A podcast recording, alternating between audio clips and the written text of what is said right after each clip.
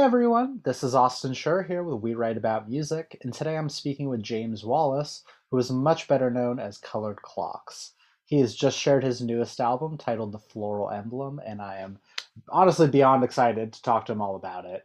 James, I want to thank you so much for coming on today. How are you doing?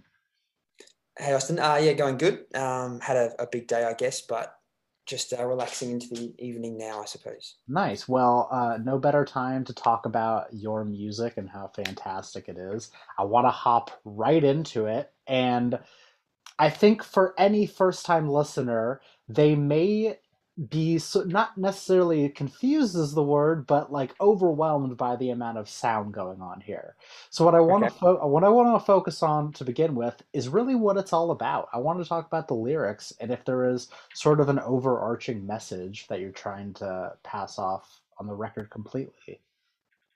Um. Yeah. Okay. I think um, there's no like intentional theme. I would say that I sort of strive to make clear or anything like that it's not really a story in, in my opinion. It's more just like I get these ideas or songs. Mm-hmm. Um, normally I get like a lyric and a melody together and I flesh out each song individually. And I think they're sort of connected naturally in a sense, but I don't try to sort of, you know, put forth a message or anything like that. It's more kind of how the song feels, how I feel when I make it, what I think makes for a good lyric in a certain position, I suppose. But sure, there's no well, conscious effort to well, what comes what comes first for you? Is it the lyrics that start the song, or is it kind of playing around on your instruments and then adding in the lyrics and afterwards? Um, I think it does vary, but typically these days, I think it's more commonly sort of a melody with a lyric, like a little kind of phrase or like sure. small group of phrases that come as a little kind of like together, like at once, typically like a, a little melody and a lyric. And then I will might record it on my phone. Often I'm not near my instrument. I'll just record it on my phone sometime. Yeah. That's when the uh, when the inspiration hits is when you're never near the instrument. yeah, yeah, yeah. Um, just as long as I've got my phone on me, sometimes the battery runs a bit flat, but yeah, yeah. Um, and then I sort of when I get to a computer at some time in the future, not necessarily very soon afterwards, but at some point I'll sort of figure out what the melody was, figure out the chords should be beneath it, and I sort of take it from there. That's not always how it happens, but like I think that's recently at least that's the most common nice. way. I guess it does it does change on occasion, um, but I do want to talk about the production side of things because, like always, you know you're a seasoned veteran in the music making game at this point. So I want to know how does the production work for you? Do you ever get any outside help on you know finishing up your records, or is it solely you putting it all together in the end? Um, it is just me. I do get some friends. I don't get too many people really even listening to it um, before I finish it. Like not necessarily on purpose. It's just the way it just seems to go. Um, I live in Germany, so I don't have too many friends here that are that musical at the moment. Um, mm-hmm. most of my friends will be at home in Melbourne. Um, and my parents, so I give it to my parents, and they give me a bit of a an honest, a very honest sort of opinion of it, which is good. Um, we have slightly different musical tastes on certain things, but there is quite a lot of overlap as well, I sure, guess. Sure. Um, sometimes, and just a couple of close friends from home who are also like I played music with when I was a bit younger or or whatever that I really respect and I, I send them some stuff and they give me some feelings. And that's pretty much it. But I, I tend to like just work on it myself and I kind of you know unless I'm happy with it I guess I don't ever feel happy with it let's say. Right. I mean that makes sense. I can only assume that making music by yourself can get a little bit lonely at times and that you do need that outside perspective because if you're just listening to the same songs over and over and over yeah. I feel like it's difficult to sort of better yourself and get that outside thought on what could be changed and totally yeah. I think every time i make something I end up chasing my tail at some point in the process. Do you know what i mean? You kind of you think you're bettering something but you end up kind of making it worse a bit and better sense. a bit. Sometimes it's a bit of a a long-winded thing, but you know that's just the way it goes, I suppose. Very reasonable. So yeah. you know, considering that this is your this is your sixth album, correct? No, I've actually got quite a lot that I haven't really uploaded at the moment. So on Spotify, I think there's six, but yeah. I think I think I've finished nine. Jeez. I've, I've had them online before and I've taken them down. And like I'm I'm keen to like just tune up some of the mixes because I did some of them with my I don't have that much equipment, but like I've got a few better things at the moment that I can actually listen to it better on and probably okay. make slightly better mix for. And yeah, so I've got a few more. No, no, no. That's that makes this question even better, considering that you have more than I thought in the first place. Okay, so considering this is about your ninth album, I I want to know how do you continue to find inspiration and to try to create new things and new sounds and new messages. I feel like. I mean, nine albums. Some bands don't even hit two albums, and look at you. You know, so how how do you continue to try for more? Um, I think the idea of being alone, I guess, in the project allows me to kind of do it whenever I want to, I suppose. And I find it to be, I think if I don't do it, I feel like there's been obviously definitely times where I've paused or stopped for, you know, up to like yeah. six months or so or whatever. But I always feel like there's something, I obviously like really like music. And for me, it's just like always sort of occurs. And once I get an idea, I feel this urge to finish it. So like I don't necessarily search for inspiration or seek to do it. It just kind of happens. And when it happens, like I'm happy about it. Like I don't, you know, it's a good thing, I guess. Um, I, yeah, but then I try to like flesh it out. Like I said, not straight away. Like sometimes I've got these ideas that are like years old on my phone or whatever. Sure. I just don't bother to fix up or whatever. But you know, I I just yeah, I just find some time sometimes and sit there. And once I get a good idea going and it gets a bit of momentum, then I get excited about it sometimes. And that's when it, it starts coming together. Oh, that makes sense. I guess it's better to be too motivated than, you know, not creative enough and you can't, and you want to work on it, but nothing's coming. I think you're in a good position at this point. Yeah, it sort of, I, I, it occurs naturally, I think. I'm, I don't really ever sit down with the aim of writing something. That's not really sure. I guess how I tend to work. That seems normal though. Yeah, it probably is. I yeah. think if I try to sit down and make something from nothing, like I have done that and it has been okay, but I don't right. think I would normally enjoy that or you'd probably hear it in the song as well, perhaps. I understand. So, I mean, considering, I mean, for, for the most part, your music is fairly psychedelic. Like, that's the base of it.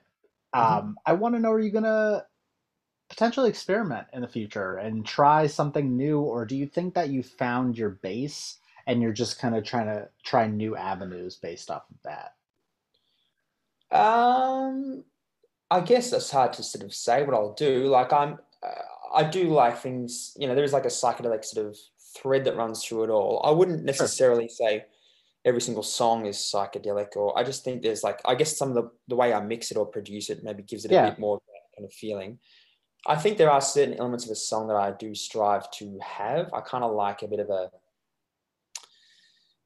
uh, like an atmosphere or a feeling, or like I get. I guess the emotion is obviously the most important right. thing, but like I think there's a sort of uh, it's hard to describe, but right. I think to the untrained musical ear, who has like this blanket definition of psychedelic, that's what they would call it. But yeah, listen, your your genre of music is the music that I listen to in my normal times, and I think that you know that. Obviously, right. there's so much music that comes through, and yeah, sometimes it's country or sometimes it's R and B, but through and through, I'm a psychedelic rock fan to the bone. Right. So yeah. obviously, there's so much different little experimentations and different subgenres that fall under it but mm-hmm. yeah to the to the listener that has not listened i think that it's pretty safe to say that that's what they would consider it to be. Yeah, yeah, I don't disagree. Um, and I think like I don't necessarily plan on abandoning any particular thing I do, but just like I guess extending things and things I sort of enjoy, I might go down those paths a bit further. Yeah. Um, you know, recently, like, well, I've always really liked this era of Van Morrison. Um, I'm not sure if you're a big Van Morrison fan. He's not yeah, particularly yeah. psychedelic, or at least not. Really no, no, no. But classic. But, yeah, but there's this era that people tend not to really associate him with. But he, in his career, in the sort of mid '80s, or from just all of the '80s, really, in his career, I find that at the moment to be really sort of inspiring, really kind of ambient. Mm-hmm. I kind of call it psychedelic in a way, not in this obvious cliche way, but in its own sort of way, sure, sure. Spiritual almost, or like soulful. It's sort of hard to describe, but that's really sort of uh, inspiring, I suppose, at the moment. But there's a few other things as well that I, instead of conflicting with that idea too that I'm listening to. So of course, yeah, we'll see what happens. Yeah, that's all right. So normally I ask people, you know, who are their musical inspirations, but I think I have a pretty good hold on who you listen to. So mm. what I really want to know is for someone that has made so much music, for someone that has clearly been doing this a little while, Mhm. Was there a specific artist or even a specific album that resonated you with so resonated with you so much that it kind of convinced you to start making music? Or was it a slow kind of transition to doing that? Um, yeah, I, I think that's yeah. I could ask that answer that in a few ways, perhaps. But when I was really young, I used to make. I always liked music when I was a kid. Like from quite a young age, I was really kind of like affected by it quite strongly. I think I really liked Queen when I was a kid. I was like, Yeah. obsessed with Queen, and I used to like record music onto like I couldn't even play an instrument. I used to like get chopsticks and whack them on the couch. How we all start. Thing yeah. tape recorder and like make these little albums and stuff It was ridiculous. Mm-hmm. And um, but then like I always made then I learned how to play piano a bit and guitar a bit and stuff, and I started making things a bit more musical. And Right, then right. So I always did it as a kid, and I made some albums in high school with a friend of mine, which I sometimes actually in some Coloured Clock songs are taken from those things that I made when I was like 14 or whatever. Cool. But the thing that probably inspired me to sort of pursue it a bit more strongly was um, Innerspeaker by Tame Impala, as as everyone kind of sort of you know, Tame Impala is obviously a huge band now, but and they, they were big then as well. But um, they're obviously Australian, and I think like when that album came out, and I kind of realized it was Kevin Parker almost entirely. I think that kind of made me realize that not that I'm comparing myself to Tame Impala, but like Oh, I Yeah, didn't that- think you were at all. yeah, no, no. Although the similarities are there, the Australian, the solo. Well, ex- Exactly. It kind yeah. of made me realize that, like, you know, someone doing stuff by themselves can get to that level. And I could sort of see Sure. Some sort of level of similarity in, at least in, in taste and in kind of like maybe ambition or whatever it might be. I It, it has to be an ambition thing because I think when people listen to Tame Impala for the first time and they have no knowledge of the music in the slightest, right. any normal person would automatically assume that it's a full band going through the normal process of, you know, going in the studio and laying down drums and this and that. But once they learn that it's one person and it's just like you, it's one person doing it, it Yeah. becomes a million times more impressive. Yeah.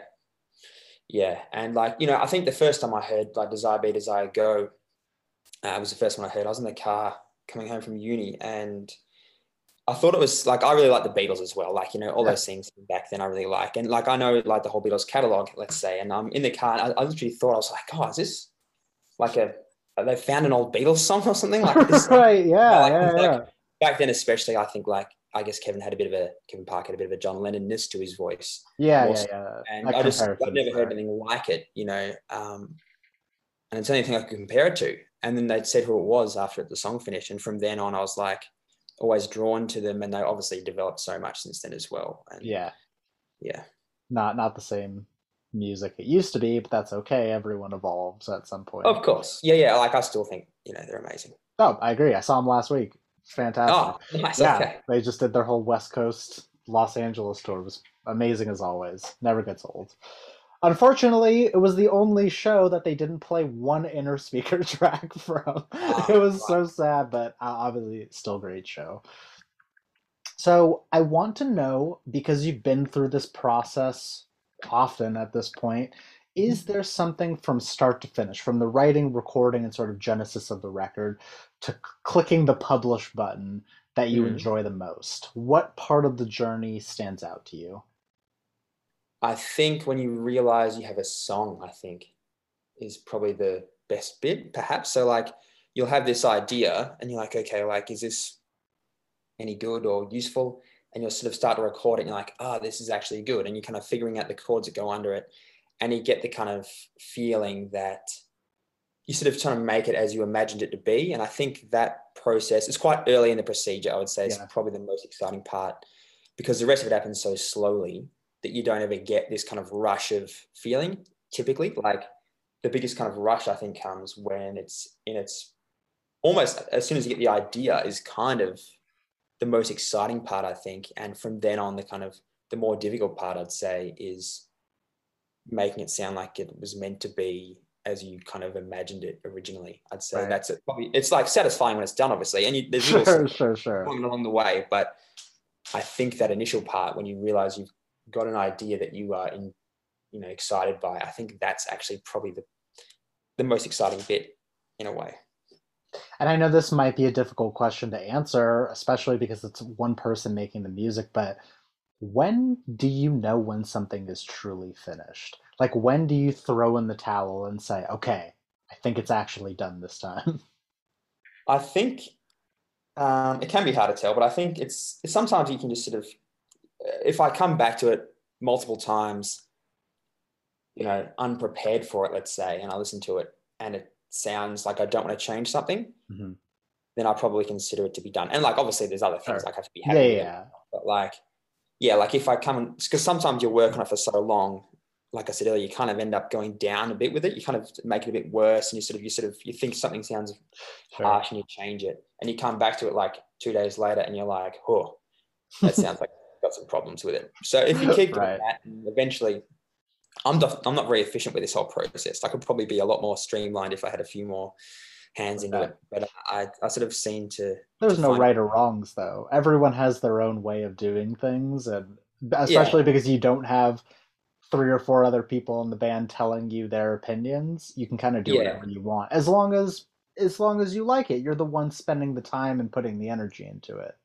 Of course, yeah. But I think, yeah, to answer your question, I think it is like if I come back to it over a few days separately, and each time I listen to it, it's satisfying or like sure. not problematic. I think by then I'm like, this is this is done.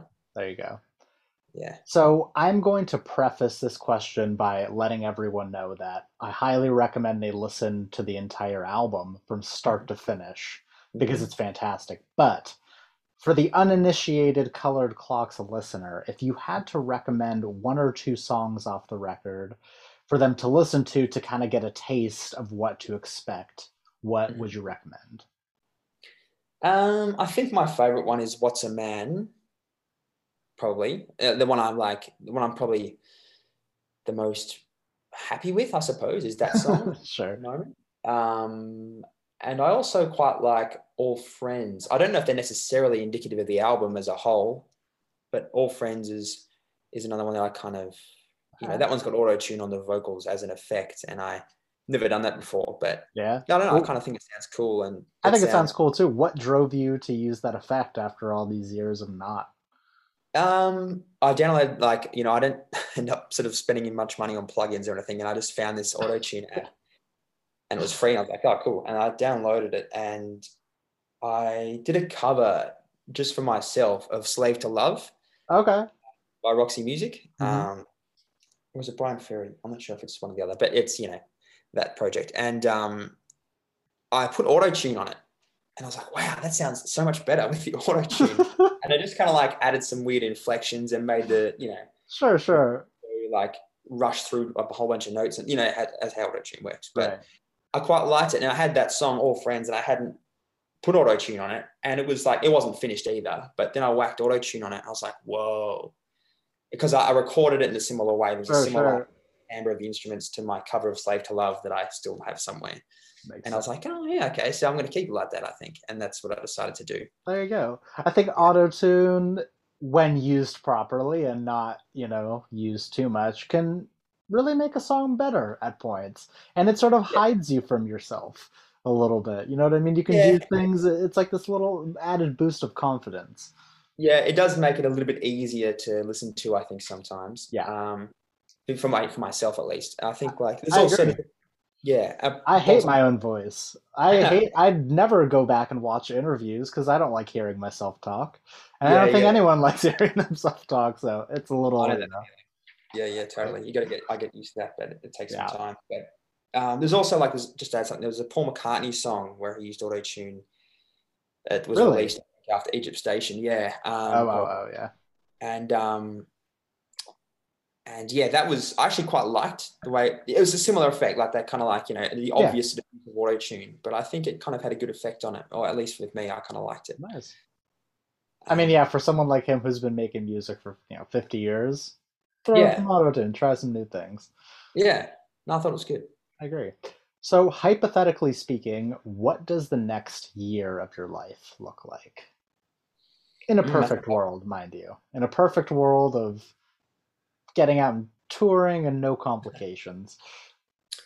Um, So at the moment, I live in Cologne, Mhm. uh, and I'm a school teacher during the day. Nice. Um, I think what I would like to do is like have a bit more time to to make the next project. I'm working on some stuff now that I think is like it's exciting, I suppose, and I think it's going to be good. I've got lots of stuff that I've got on my computer and my phone that's like, you know, let's say 50% done. Sure. Um, so I'd like to go through that soon and really, and I will go through it pretty soon as well. But like that kind of sounding good. I think I'm quite happy with my progress in terms of like quality recently, at least. I think I've sort of progressed a bit, and I think I've got a few ideas that I'm I'm sort of challenging myself in a way I hadn't before. So I think that stuff coming out um, and becoming as I want it to be, let's say musically, like sounding complete and finished, and then getting a bit of a, crew together. I'm thinking of visiting London a bit if I can, because I'm pretty close to London and we can go there now. At least at the moment we can. Right, right. And like I met some people when I was there. I went there about two weeks ago, and I met some people there. And I was thinking of maybe trying to get some gigs happening there, um, and maybe getting some some friends there musically, and try and get some networks happening there. So just sort of starting a bit more of a a social connection with some of the songs, and like because like I haven't been able to do that so much recently, at least trying to get a bit more of a just to sort of spread it around a bit and get people involved with it and get to know other people and what they're doing and, and stuff. So yeah, like I'd also like to sort of send some songs through to other artists um, Yeah. or labels or whatever and see if they enjoy them enough to to use them. You know, there's lots of things I'd like to do. Um, but I guess for me at least, it all begins with like the song itself. right. Um, Yeah, it's a full time at it, job. Yeah, It's a full time job doing this thing. yeah, it can be. Yeah. That's for sure. All right, James, I got one more question for you at this point, and that's how I like to close these up. Basically, what I want to know is for the person that is going to discover you from this, and for the person that is going to listen to your music for the first time, what is an opening message that you'd like to say to them as they uh, click the play button? Um, I think, I think I'd probably encourage them not to be too, like to have too many thoughts. I think I'd kind of go, look, just open mind, just you know, no, no sort of pre message, just like go for it, see what you think. I think, yeah, like uh, I'd almost encourage a lack of thought. If that sounds- no, I don't mean it like that, but you know what I mean. Like I'd encourage Listen. like an open canvas of just, just play. I agree. I think if they have ears and they work, they will enjoy this record. so Hope so. Hope so. I That's think the- that's I think that's uh, how you know perfect ending to this. I'm gonna let everyone know once again. The floral emblem is out. It's been out. Stream it. Follow along. Seriously, your entire catalog is fantastic, and there's more music on the way. It sounds like never ending, so I'm excited. But seriously, I, I do want to thank you so much that we could make this work. I could hear about this record, and uh, I think everyone out there is really going to enjoy it. Cool. Thanks, Austin. Thanks heaps. Um, yeah, it was a great interview. Uh, well, I enjoyed it at least. And um, yeah, man. So did I. We'll we'll yeah. definitely be talking soon. Thank you so much, and uh, have a good night. cheers. All right. Bye bye.